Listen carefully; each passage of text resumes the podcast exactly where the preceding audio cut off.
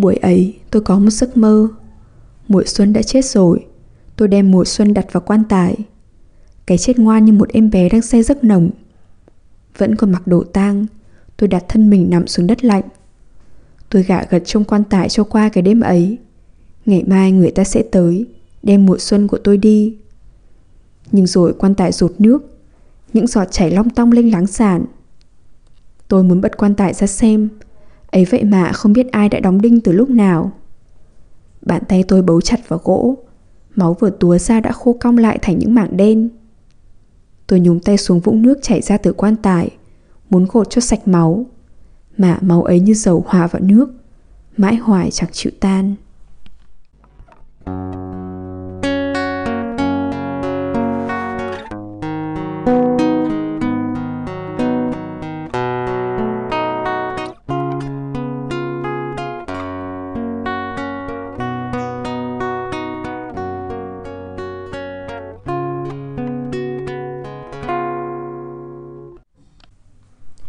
Xin chào, các bạn đang nghe Trạm Radio mùa 2 Mình là DJ Hà Trang, rất hân hạnh được đồng hành cùng các bạn. Các bạn thân mến, trong radio số 35 ngày hôm nay Xin mời các bạn lắng nghe chuyện ngắn Ngoài đồng vắng bóng hoa huệ của tác giả Nguyễn Mai Anh. Chuyện nằm trong mẹ chuyện ngắn sáng tác mới năm 2023 của ZZZ Review do K, D và Z tuyển chọn. Chân thành cảm ơn ZZZ Review và các tác giả đã cho phép chạm radio đọc mẹ sáng tác này. Ngoài đồng vắng bóng hoa huệ Có lẽ nào anh lại quên em? Giọng hát quen lắm, phát ra từ chiếc đài radio của cửa tiệm bán những chiếc tivi cũ. Bà Liên nắm chặt quai cầm của chiếc giỏ đi chợ. Bà vừa mua một cân chai, ít hành lá và ngò dí, định bụng về nấu cháo cho con trai mình ăn. Bà không nhớ nó thích ăn món nào nhưng bà nhớ nó từng nấu những nồi cháo chai lớn. Bà chỉ còn cách phán đoán sở thích theo thói quen. Vì càng già đi, Con trai bà càng trở nên trầm lặng và chán trường Xong cũng là bà Liên không còn nhớ cột mốc từ khi nào mà con trai bà đã già đi.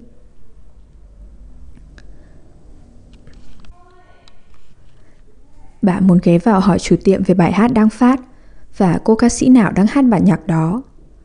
Bà nhớ cô có cái tên đẹp một lúc nào đấy bà đã thuộc lạo tên cô. Không phải rằng sau đó bà đã quên đi Mà nó đã bị một khoảng sương mù bao bọc. Sương cuộn lên như lớp lớp mây trắng Thoảng mùi của gạo mới thổi thành cơm Thơm phương phức từng hạt trắng ngần. Tất cả mọi thứ sau màn xương vẫn còn vẹn nguyên Như phần da thịt chỉ che đi Chứ không sói mòn tụy xương bao giờ. Người ta chỉ cần chờ một cơn gió thổi qua để những làn mây được trôi, hương thơm được lan xa và những gì khuất lấp được hiện diện lại khi vẫn mang trên mình hơi nước nhòe mờ. Bà Liên chưa kịp hỏi, tiếng gạo thét phía bên kia đường đã vang đến cắt ngang ý định của bà. Đó là một trận đánh ghen. Người vợ không ngừng chửi bới và lao vào cào xé mặt cô gái trẻ. Cô ngã ra đường, bị người vợ đè úp mặt xuống nền bê tông, sự trung trinh bà níu giữ cả đời làm bà muốn tránh xa mà ánh nhìn họ chạm nhau trong một thoáng khi cô bị lôi đầu dậy. Môi cô dướm máu. Nãy giờ cô chưa thốt ra một lời nào. Hình như cô cũng chẳng hề chống cự. Nhưng khi nhìn thấy bà, Khóe môi cô hơi nhếch lên. Cái nét cười như một vầng trăng khuyết in bóng xuống mặt hồ nước. Một thoáng lơ đễnh là cá đớp bọt nước. Ý niệm mừng vui sẽ loang ngay thành từng cuộn sóng nhỏ. Cửa miệng cô mở ra, rồi khép lại. Như một dòng sông không tìm được đường về biển. Bà Liên chợt ngẩn ngơ. Bà không biết mình đang đứng ở đâu Định làm gì. Nên khi trông thấy một người đàn ông lái xe máy ngang qua Loại xe Honda đời cũ mềm Phía sau là một cô bé con đang ngoái đầu nhìn lại. Bà đi theo lối đó Như tuân lời một bạn chỉ dẫn đường ra. Người vợ không ngừng nói Lăng loạn, lăng loạn.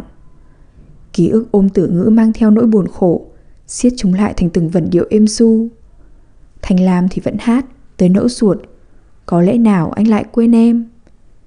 Từng ý ghép lại trong tâm trí bà như những mảnh vỡ. Người ta có sai đâu nếu quên đi sự tủi hổ. Càng nhớ nhiều Nhớ sai người ta càng bất hạnh. Thế rồi bà thấy sốt ruột vì đi mãi mà vẫn chưa về tới nhà. Nếu chưa nấu kịp cháo trước khi con trai về, bà Liên không đành để nó đói bụng. Hình như nó vẫn còn rất trẻ. Mái đầu nó vẫn còn xanh, không mấy ai trên đời biết được rằng mưa bụi đầu xuân sẽ nhuộm tóc người ta bạc. Và bạc rồi thì người ta chỉ còn cách cuối trời một quãng nhỏ, chỉ cần thêm một vài bước chân. Andre Gide giữ Alisa của mình không chặt. Hàng đêm nàng thường trốn vào trong giấc mơ của tôi, chiếm ngự nơi đó. Nàng nói mình hiền hòa hơn nhiều những cơn mộng mị. Nàng không định ám ảnh tôi, không muốn kể cho tôi nghe ở một tầng sâu lắm. Tôi đang giữ dịt lấy điều gì. Nàng cũng không muốn biết nữa đâu những cảm xúc thể nguyền của loài người. Nàng chỉ muốn có một cánh đồng, xinh xắn với những bông huệ nở. Nhưng giấc mơ của tôi muôn đời là đồng không mông quạnh. Mỗi ngày, Alisa đến với nỗi thất vọng. Để rồi bao thời gian trôi qua, nàng bắt đầu giận dỗi. Tôi không còn nhìn thấy được đường nét trên gương mặt Alisa, chỉ có giọng nói là mãi vang vọng. Hỏi tôi rằng tại sao ngoài đồng không có hoa huệ nở. Nàng trở đi trở lại, nhòa mơ dần, nhưng oán giận thêm, tựa hình hài của ký ức. Tôi chỉ trông thấy lại gương mặt của Alisa sau khi bắt gặp bức tranh của Khánh. Tôi gặp Khánh vào một đêm cuối đông. Tiệm ban ngày bán cà phê, chỉ có ba đêm cuối tuần mới phục vụ rượu. Tiệm luôn yên ắng, thưa bóng người. Khánh ngồi ở ghế quầy ba, chăm chú vẽ trong ánh đèn vàng. Tôi tới quầy xin gạt tàn thuốc, lướt mắt nhìn qua khổ giấy A4. Cánh đồng trắng trải dài tới chân trời. Người con gái mặc váy xanh dáng dài, mái tóc ngắn chỉ tới ngang tai. Đôi mắt buồn và đường nét xa vắng. Alisa tóc dài, nhưng mặc nét tương phản đó, tiếng nói của tôi vẫn vô thức gọi nàng. Chúng tôi quen nhau từ đó. Khánh làm chủ một nhà nghỉ. Chị đặt tên cho ngôi nhà là Hồ. Những căn phòng của Hồ luôn có cửa sổ hướng về phía hồ nước. Tôi hay tới hồ để thăm Khánh, chỉ để ngồi bên bậu cửa nhìn về làn nước dài mênh mang. Có những buổi sương dâng mờ ảo, cuộn lại thành từng chùm khói loang. Tôi tìm trong làn khói tựa lửa cháy ấy bóng sáng một con người, nhưng điều đến chỉ có hoàng hôn cuối ngày. Hoàng hôn ngày hừng đỏ, ngày bậm tím. Rồi qua Khánh, tôi quen Hưng. Anh hơn tôi 10 tuổi, làm việc ở một công ty quảng cáo. Giữa buổi nói chuyện, Hưng đứng dậy ra ngoài nghe điện thoại. dáng người rong ròng cao nhưng hơi gầy. Anh điểm tĩnh, kiệm lời. Tôi phảng phất như trông thấy một hình hại cô độc của quá khứ. Khánh bắt gặp tôi nhìn theo bóng lưng anh, liền nhẹ giọng hỏi, em thích Hưng không? Em nhớ tới cha em, người mất lâu rồi. Khi nhìn những người đàn ông lớn tuổi hơn mình, hình dáng tựa tựa cha, em thường hay tự hỏi, không biết gương mặt cha em trông thế nào. Mặc dù em vẫn còn lưu giữ những tấm ảnh, em lại thấy chúng như không có thật. Khi mất, cha em bao nhiêu tuổi? 43. Không trẻ khi nhìn như một con người, nhưng còn trẻ với một người làm cha. Ba tháng sau, tôi và Hưng yêu nhau. Khánh nói rằng tôi chọn thế là phải. Tôi nên được yêu theo một cách bao bọc và đầy sung thứ. Rồi tôi sẽ có cho mình một mái ấm nhỏ. Tôi nên quên đi sự lỡ làng nào đó từng diễn ra trong đời. Trong lòng người có những ngọn núi. Những ngọn núi không thể vượt được qua, chúng sẽ biến thành hồ. Nhưng hồ không ở phía trước, hồ ở đằng sau từng bước chân đi, nhắc người nhớ về núi. Nhưng hơn cả là một sự đã rồi. Lần làm tình đầu tiên của tôi là ở hồ. Lúc tôi cởi áo sơ mi, trên người tôi lộ ra những đường sẹo lồi. Màu ngả hồng như đang lên da non. Mình tôi biết nó đã lưu lại y nguyên dáng vẻ ấy suốt bao nhiêu năm trời. Chạm vào sẽ thấy hơi ngứa, song trên cả là cảm giác khó chịu. Như thể sẹo là một thứ ngoài thân dính dấp vào mà tôi không thể gỡ xuống. Chúng ngăn tôi chạm vào làn da thật của mình. Mới đầu Hưng nhẹ nhàng, như đang chạm vào bức tượng đất chưa khô. Không cẩn thận sẽ in dấu bàn tay vào. Hay như rằng những vết sẹo tôi tự làm ra cho mình sẽ dễ dàng bục ra một lần nữa và biến thành vết thương. Như một cuộc hành hương, nhưng đường dài không bao giờ êm đềm. Tôi chờ tình yêu như một hũ mật ngọt, đổ linh láng trên nền sa mạc để lũ kiến bâu đen. Ai dám hé lưỡi lên lưng bầy đàn lúc nhúc. Người ta cần nước để sống, còn tôi chỉ muốn lắm một chút mật ngọt. Nỗi đau sộc vào cửa mình bắt đầu lan ra, thành nỗi đau trên má, trên mắt, trên môi. Tôi chưa kịp kêu lên, thì những cái tát giáng xuống khiến tôi say sẩm mặt mày. Tôi cố rụt lưỡi lại phía vòng họng, sợ rằng sẽ lại tự cắn vào lưỡi như lúc bị anh đấm vào miệng. Tôi dùng tay che chắn mặt, thì tay anh bóc ghì cổ tôi, cảm giác ngạt thở lay tỉnh một khung cảnh quen thuộc. Trong gian phòng tắm ở nhà bạn tôi có một thùng nước lớn, nó cao tới cổ tôi năm tôi 12 tuổi.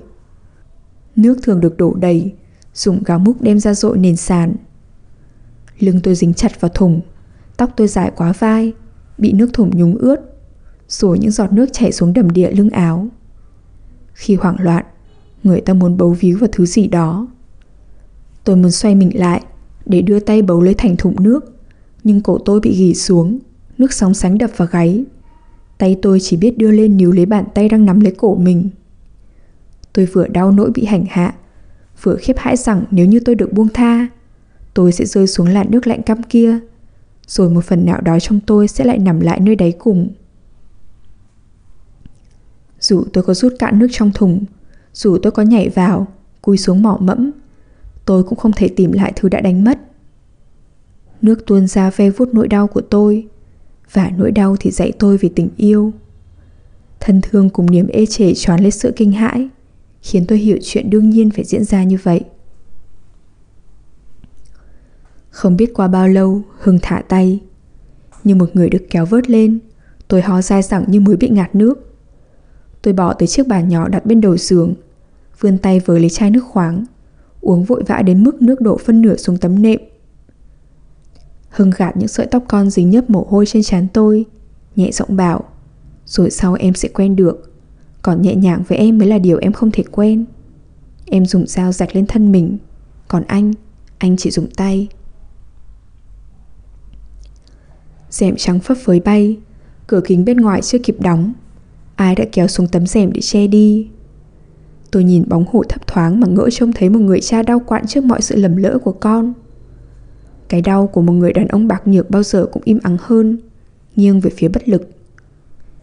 Nếu như mẹ đau vì cơ sự chuyện đã xảy ra vượt quá ngưỡng của những điều mẹ mong, ép chết sự khát mỏi của mẹ về một hiện thực yên ắng hơn, thì cha đang đau và nghĩ mình đã làm gì, ở đâu, không chỉ trong thời điểm đó, mà còn cả quá khứ đổ về trước, tương lai đổ về sau.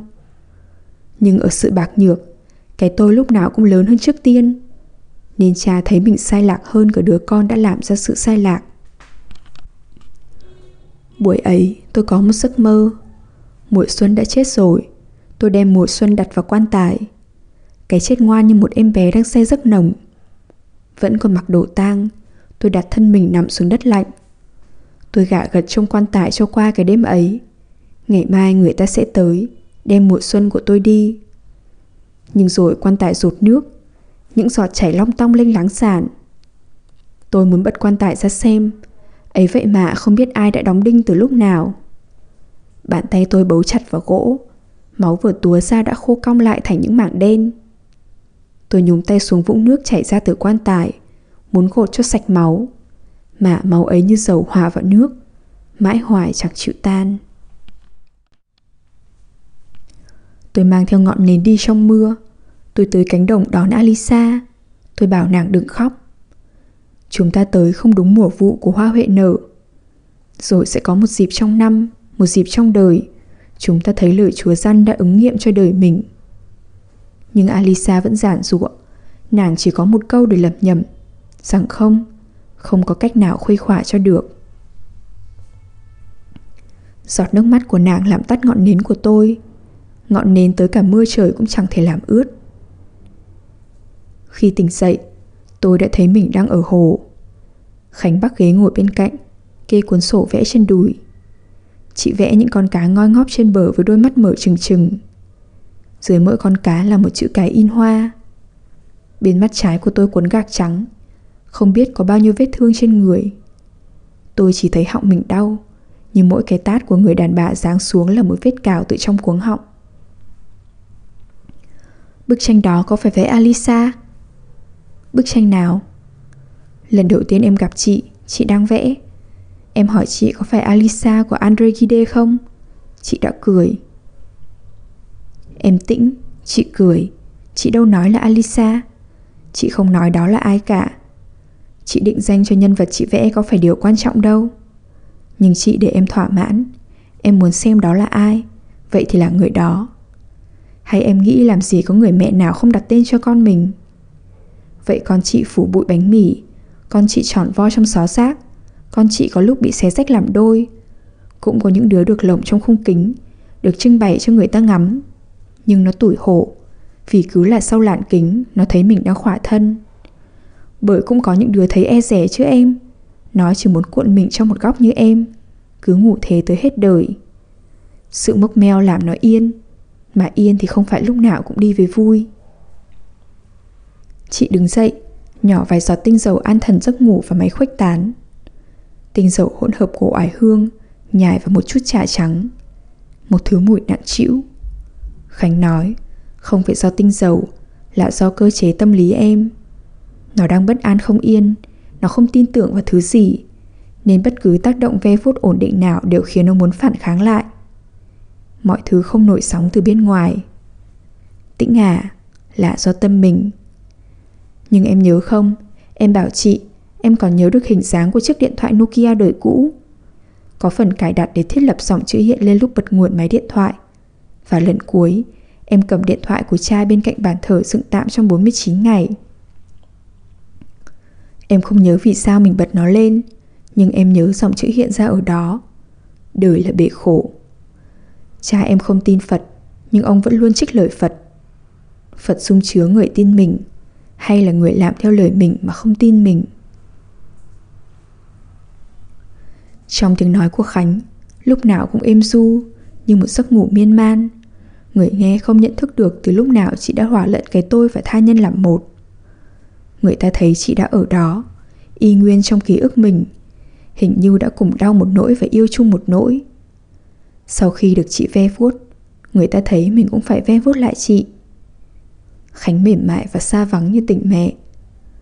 Tôi nghĩ cách dứt chị ra khỏi mình trong sự thinh lặng. Thấy mình khổ sở hơn cả đứt gánh giữa luồng hoang dâm. Ở dưới hồ từng có rất nhiều trai, chị biết không?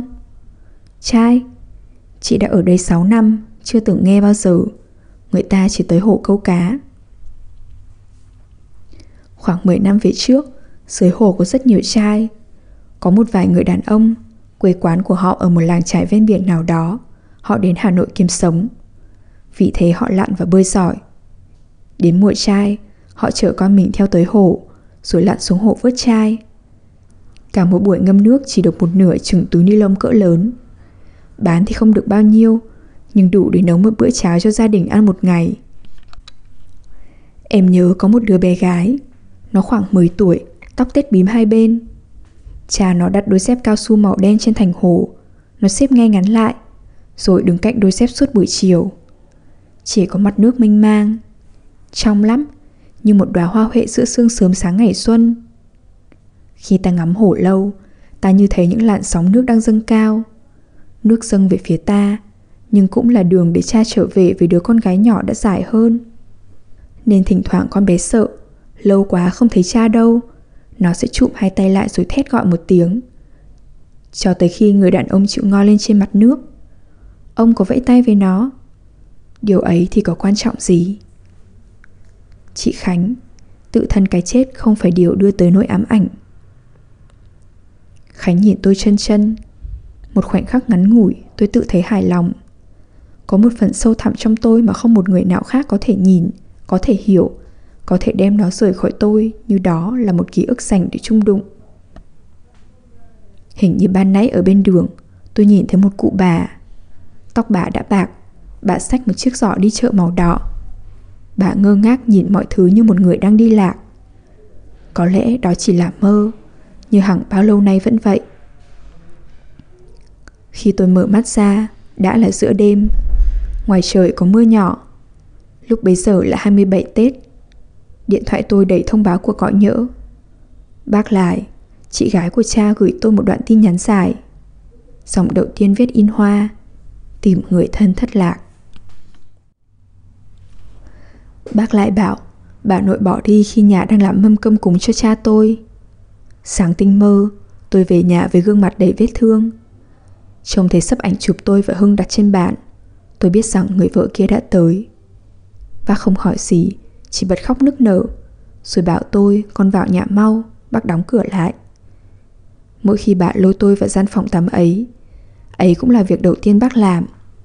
Cánh cửa sắt nặng trịch, Mỗi lần kéo lại kêu rít lên Bác gầy gò, Có lúc gồng sức kéo Nghiến răng thế nào đến cắn sứt cả môi. Tôi không biết bà tôi đã đi tới tận đâu. Ba ngày trôi qua, Vẫn không ai tìm được bà. Chỉ có mặt hồ nước mùa xuân phẳng lặng. Lần gần nhất tôi quay về, Ban đêm tỉnh giấc, Tôi thấy bà đang ngồi thẫn thờ. Tôi ướm giọng hỏi bà Bà không trả lời. Bà chỉ nhìn chân chân vào một điểm trong bóng tối. Tôi vươn tay Chạm xuống phần chăn nơi bà nằm Thấy nỗi ướt sũng nước tiểu. Tôi dắt bà đi vào gian phòng tắm. Chăn mùa đông dày Không thể giặt ngay. Tôi ngâm chăn trong một chiếc chậu lớn. Tôi nhẹ giọng bảo Bà ơi, bà thay quần ra. Nhưng bà không nhúc nhích. Ánh sáng lờ mờ từ ngọn nến khiến tôi không thể nhìn rõ mặt bà. Hay tôi đã cố tình quay mặt đi? Tôi kéo quần bà xuống Thô bạo. Như người mẹ đang cáu giận với con mình. Bà hoảng sợ giữ tay tôi lại nhưng không được. Giọng bà ngắc ngứ Cô, cô ơi! Bà không còn nhớ tên tôi. Bà bật khóc vì tủi và thẹn. Tôi đem lòng tự tôn của bà mình vẩy nát trong một đêm đông. Lớp da đùi của bà nhỏ nhĩ như chiếc quần hoa ngâm trong nước. Trong bóng tối vang lên tiếng nước nhỏ giọt Vòi nước hở Khóa lại rồi vẫn rớt xuống từng giọt long tong. Tôi cố vỏ chiếc quần sao cho khẽ khàng nhất Bà ở bên cạnh tôi Nhưng bà đang bước qua những giấc mộng của riêng mình Tôi không thể lay bà tỉnh giấc giữa chừng Khi tôi rũ chiếc quần để móc lên dây phơi Tôi nghe tiếng bà hỏi bên tai Cô ơi, cô đến từ bao giờ? Quần tôi, quần tôi đâu rồi? Tay tôi rét run vì làn nước giá bút Nước mắt giỏ xuống chậu nước lã Tôi không biết nhiều khi người ta cứ tìm ý nghĩa cuộc đời ở đâu xa. Tới 40 tuổi, Cha tôi vẫn là đứa con trai chỉ biết sống theo ý đấng sinh thành. 27 Tết, Cha mua một can rượu mơ, Đem về nhà ngồi ngoài hiên uống. Mẹ tôi bỏ đi cũng vào đúng ngày ấy, Một mùa xuân nào đó đã xa. Mẹ thấy bà cay nghiệt, Thấy cha bạc nhược, Thấy đời nghèo túng, Thấy tôi bé bỏng, Bé đến mức hóa tan. Bà đứng một bên răn dậy Mắng chửi, Đôi khi hai lời đó lẫn vào nhau. Bà trách cha vẫn còn thương nhớ. Với bà, Cái tội lớn nhất của đời người phụ nữ là không giữ được đức hạnh. Từ lâu, Bà đặt lại cho mẹ tôi cái tên lăng loàn. Bà gọi nhiều tới mức, Trong vô thức nhớ về mẹ, Sự định danh đó hiện lên đầu tiên trong tâm trí tôi. Tôi ve vuốt từ ngữ đó từ thuở còn chưa hiểu được nghĩa. Ngắm nghía đường nét viết lên nó như một quả trứng phục sinh Và hướng về nó với một lòng hoài vọng Cha tôi luôn là đứa con trên ngoan đạo của một sự xác lập vừa thiêng liêng vừa bất tín nhất. Đôi cánh yếu, cha phụ nó dưới những lớp sơm lớp dạ và không muốn hé bước ra phía vùng ngoại biên của những điều chưa từng được gian dạy. Nhưng vào chiều hôm ấy, tôi nhìn cha lặng lẽ đứng dậy, rồi cứ thế bóng cha tan nhòa vào trong cơn mưa bụi. Tôi đứng mấp mé bên cửa tiễn cha đi, mãi từ khi tôi thấy mái đầu mình đã ướt. Rồi cha đi và không về, Cha lái xe trong tình trạng say rượu. Chạch tay lái đâm thẳng vào một chiếc ô tô. Lúc đó Có thể tôi còn bé lắm Hay tôi đã học theo cha mình. Tôi thấy tiếng tụng A-di-đà Phật vang lên từ chiếc máy nhỏ đặt bên bàn thờ cha Thì êm tai hơn tiếng khóc của bà. Có lúc A-di, có lúc A-mi Tôi phá lên cười khi bà tôi ở giữa cơn thổn thức. Bà thất kinh. Bà lao tới tát tôi. Bà muốn tôi ngừng cười, Nhưng bà càng đánh. Tôi cười càng hăng giọng. Cho tới lúc tôi nhổ vào chân bàn thờ cha một nhúm máu tươi. Kể từ đó, Mỗi lần đứa cháu gái không nghe lời, Bà lại lôi nó vào gian phòng tắm. Bà đã uốn nắn sai một kiếp người đi trước. Bà muốn đem tôi ra để bẻ thẳng lại cái lỗi lầm hồi trước người ta vẫn dạy con cháu mình như thế. Sau đòn roi là âu yếm. Đứa trẻ không biết mình được thương hay hận trước cái nỗi được sinh ra. Mình phải nuốt vào trong hay mình nên nôn ra ngoài. Nhưng cái sự hoảng của nó khẽ khàng thôi. Như lần đầu có kỳ kinh nguyệt Hay lần đầu xuất tinh, Nó không la lối cho người người biết bao giờ. Nhớ về những ngày ấy, Tôi thấy mình được bao bọc trong vùng nước ối của một sự nguôi ngoai. Hồi đầu tóc tôi dài, đen nhánh. Lúc thường tình, Hưng dịu dàng Anh thường đưa tay ve vuốt những lọn tóc ấy. Nhưng trong cảnh tình riêng Hưng nắm tóc tôi như một mớ cọ rơm. Cọ rơm chọc vào lòng bàn tay sẽ làm da ngứa. Tóc tôi bị rặng ra sau Chia lẻ làm hai nhánh. Tôi như thấy từng sợi rơi lạ tạ xuống ga niệm trắng tinh Gom lại thành từng bụi tròn vo gãy dập và sơ rối. Trong căn phòng có một chiếc ghế bành Buổi ấy, Hưng nắm tóc tôi, Đem cột vào phần tay ghế. Da đầu tôi tê dần nhói bút không thôi, Càng quẫy đạp càng như bị kéo căng ra. Tôi đưa tay lên muốn gỡ tóc xuống, Nhưng chạm tới phần nào, Tôi thấy nó bị thắt chặt và phồng rối phần đó. Tôi tưởng như mình đang phải gỡ hết lớp nút thắt này tới lớp nút thắt khác. Hưng bỏ ra khỏi phòng. Không biết bao nhiêu thời gian trôi qua, Khánh đi vào, Chị cố gỡ nhưng gỡ không nổi mối tơ vò. Cuối cùng chị cầm kéo lên cắt tóc tôi. Kéo củn, Phải phân tóc thành từng nhánh nhỏ Mà cọ cưa mãi. Những sợi tóc đen mới rơi xuống Phủ đầy tạ váy xanh của chị. Tôi đưa tay lên phủi chúng đi. Khánh nhìn tôi Mắt chị hơi buồn.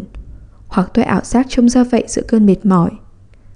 Người tôi nhơ nhớp Tôi chỉ muốn đi khổ sửa thật nhanh Mà hai chân tôi vẫn buông thõng không màng động đậy. Tôi không thấy Khánh buồn bao giờ, Cũng không bao giờ thấy Khánh vui. Tôi chỉ thấy Khánh muộn màng. Tôi tưởng như đó là lần đầu tiên tôi trông thấy rõ mái tóc ngắn cũn của Khánh. Rồi tôi chợt nhận thức được một cách mơ hồ Cái điều tôi không bao giờ muốn hiểu. Vụ đánh ghen xảy ra ngay sau đó. Chúng tôi là những người đàn bà với mái tóc trơ trụi. Hình như một thoáng người vợ đang ngẩn người. Cô muốn đưa tay lên nắm tóc tôi mà lại thấy chơi vơi quá.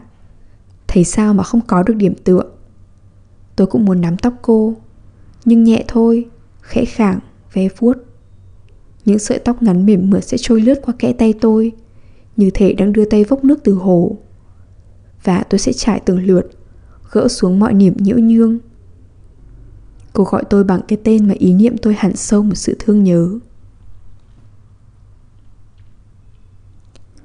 Phần thịt cá sau khi nuốt trôi Chính tiết tôi lại trở thành mảnh xương cá mắc nghẹ trong cuống họng. Bà tôi không biết, Tôi không còn là cái tĩnh, Cháu gái bà. Tôi đã thành xương sống của cha tôi Để nâng đỡ cái thân cho ẻo oặt. Tôi lật từng lớp rơm dạ Thọc tay vào phá vỡ cái hang trú ẩn yên bình. Tôi phải siết chặt cổ cái thứ bé bỏng có nhúm lông mềm mại Để dạy nó phải lớn lên trước đời. Chừng nào tôi chưa hoàn thành xong cái việc ấy, Người ta chưa nhốt được tôi vào quan tài. Chưa đốt tôi được trong lửa, Cũng không vùi được tôi xuống lớp đất sâu. Nỗi đau rách da rách thịt đốc thúc tôi sống, Trong khi vẫn sống với ý niệm khao khát một tình thương dịu lành. 30 Tết, Bác lại chỉ nằm trên giường, Xoay mặt về phía tường. Mưa mùa xuân trắng bạc, Mưa mùa xuân tang tóc. Ai đốt pháo giấy để những màu xanh màu đỏ vương đầy con ngõ nhỏ? Đoạn xe tang rong ruổi qua những mùa xuân của tôi. Tôi ngồi trên dãy ghế cuối, Ngoảnh nhìn lại sau, Thấy những đóa hoa cúc từ vòng hoa rớt xuống theo nhịp xe chạy. Tôi dỗ bác dậy, Bác vẫn lặng câm. Cùng đường, tôi nói với bác, Cha con đói rồi, Vài gói bánh trên ban thờ không đủ làm cha no. Mà cha con không thích bánh kẹo bao giờ, Cha con chỉ thích cơm canh nóng. Bác ngồi dậy, Mắt đỏ hoe. Bé tĩnh, Bà con không giả đi Bà chỉ trở lại là một đứa trẻ, Rồi bà sẽ ra đi với một ý niệm thơ ngây và yên bình. Ký ức đã được hòa lẫn vào trong một dòng sông, Hết thảy nỗi buồn của mất mát đều đã biến thành dòng nước êm ả, Và những vệt vui đã biến thành lá nhỏ. Nếu con thương bà, Vào những ngày đầu xuân, Con hãy thả những chiếc đèn lồng hoa xuống. Mỗi chiếc đèn là một lần thứ tha. Bé tĩnh, Cha con và bác đều lớn lên như con.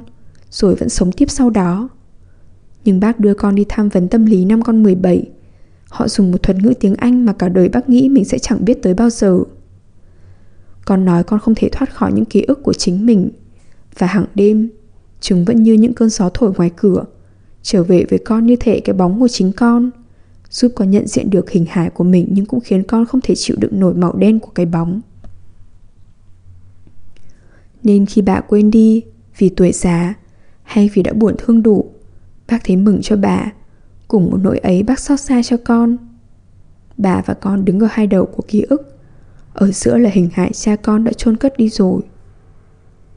PTSD Người ta nói tôi có bệnh. Tôi thấy mình có bệnh hay không? Sao mà chẳng được? Chỉ bốn ký tự. Đem ra viết một đoạn văn. Tôi có gì để nói về chúng? Mùa xuân biến thành lớp ngào đường. Dính đặc vào lớp da của tôi mỗi lần mùa đổ xuống.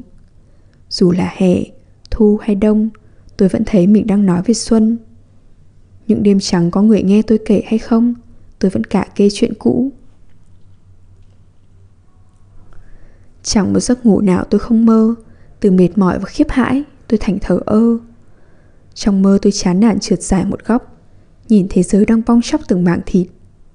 Mỗi ký tự là một bông hoa huệ Tôi muốn vẩy nát chúng trong lòng bàn tay, Nuốt gọn vào miệng, Rồi chết vì nuốt phải những ký tự. Lý do rời ơi đất hỡi đủ để người ta đem tôi đi chôn Mà chẳng cần biết vì sao tôi chết. Đêm ấy, tôi nhìn bà hồi lâu, Rồi tự mình trèo vào thùng nước. Bởi tôi không vào hồ tối đó, Thì tôi sẽ tự nhấn chìm bà mình vào. Bao nhiêu năm, Đến thuở này tôi mới bắt đầu thấy môi đắng. Tôi đếm xem bệnh của tôi và bệnh của bà có bao nhiêu ký tự. Bao nhiêu ký tự thì đi đủ hết chiều dài ký ức. Tôi không thấy bà có bệnh. Cuối đời Bà đã chờ đủ lâu để nhận được phước lành. Tôi một mình nấu mâm cỗ. Khi chuẩn bị xong, trời cũng đã tối nhem. Tôi nhận ra mình chưa mua một nhành hồng nào để đặt vào miệng gạo cúng. Tôi nghĩ mình phải ra chợ, nhưng đường tôi bước lại là lối dẫn về hồ. Từ hồ, một cô gái trẻ bước ra, trông cô còn nhỏ dại. Cô còn ở cái thời chưa ai biết đường tối sẽ dẫn mình về đâu. Sau lưng cô là cánh cửa mở luôn bừng sáng ánh đèn và nụ cười hiền từ của Khánh. Khánh từng bảo tôi Hưng thích những ngọn mềm, non tơ Anh thích những đồ sứ mới lấy ra khỏi hộp Chưa chảy xước, nhá nhem Khánh tìm mối cho Hưng Đưa họ vào chồng Bao lần chót lọt Sai phạm duy nhất chỉ có tôi Một thuở tôi chỉ biết cuộn mình ngủ như một cái kèn Để rồi chưa tới hồi lìa thân Đã bị tay người thọc và xé nát Alisa của tôi Nàng lại giấu đi đường nét trên gương mặt Tóc nàng dài tới gót chân lênh láng trên đất như một làn nước. Cái nhìn của tôi hướng về nàng như đang xoáy sâu vào màn sương mù. Nàng chỉ tay về phía hồ, hỏi tôi, ở đó có hay không hoa huệ nở? Tôi lắc đầu, tôi khóc thay nàng, tôi giản sụa nước mắt. Gần đó, không biết người ta đang tụ tập phước gì dưới lòng hồ. Liệu còn những muội trai nào ở đó? Tôi nhìn thấy bà mình trong dòng người. Bà đang xách giỏ đi chợ. Bà đang nghe những người bên lề đường bàn tán về vụ đánh ghen Lăng loạn, lăng loạn Một từ ngữ êm su. Bà đảo mắt như đang cố ngẫm lại điều gì Rồi bà quay lưng bước đi Mưa bụi mùa xuân rơi xuống bám trên sợi bạc sợi đen. Tự dưng tôi nhớ đến đôi mắt cá trong bức tranh của Khánh. Tôi chấm thêm một vài giọt đỏ xuống mắt cá. Người đời nhìn vào sẽ cho là máu, Còn tôi thấy nó là lửa. Lửa làm hộ sột, Trong đám cháy có những hình nhân đen đang nhảy múa.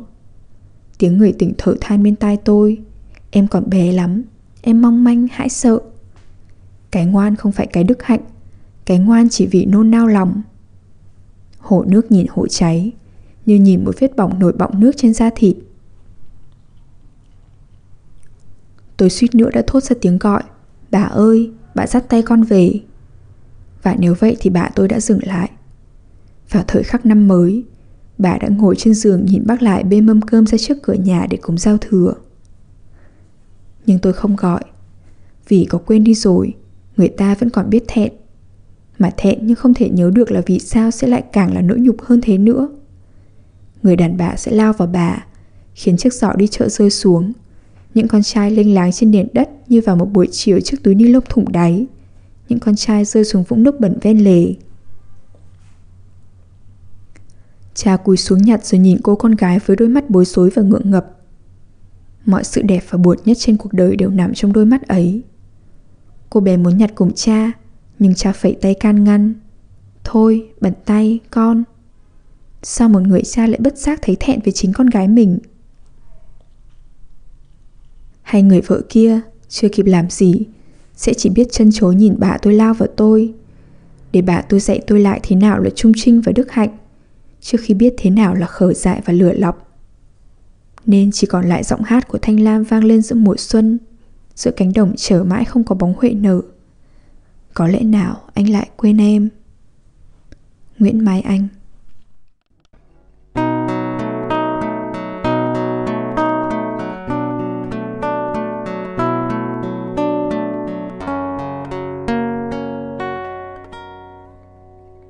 Đêm đã khuya, thời lượng của chương trình đến đây là kết thúc.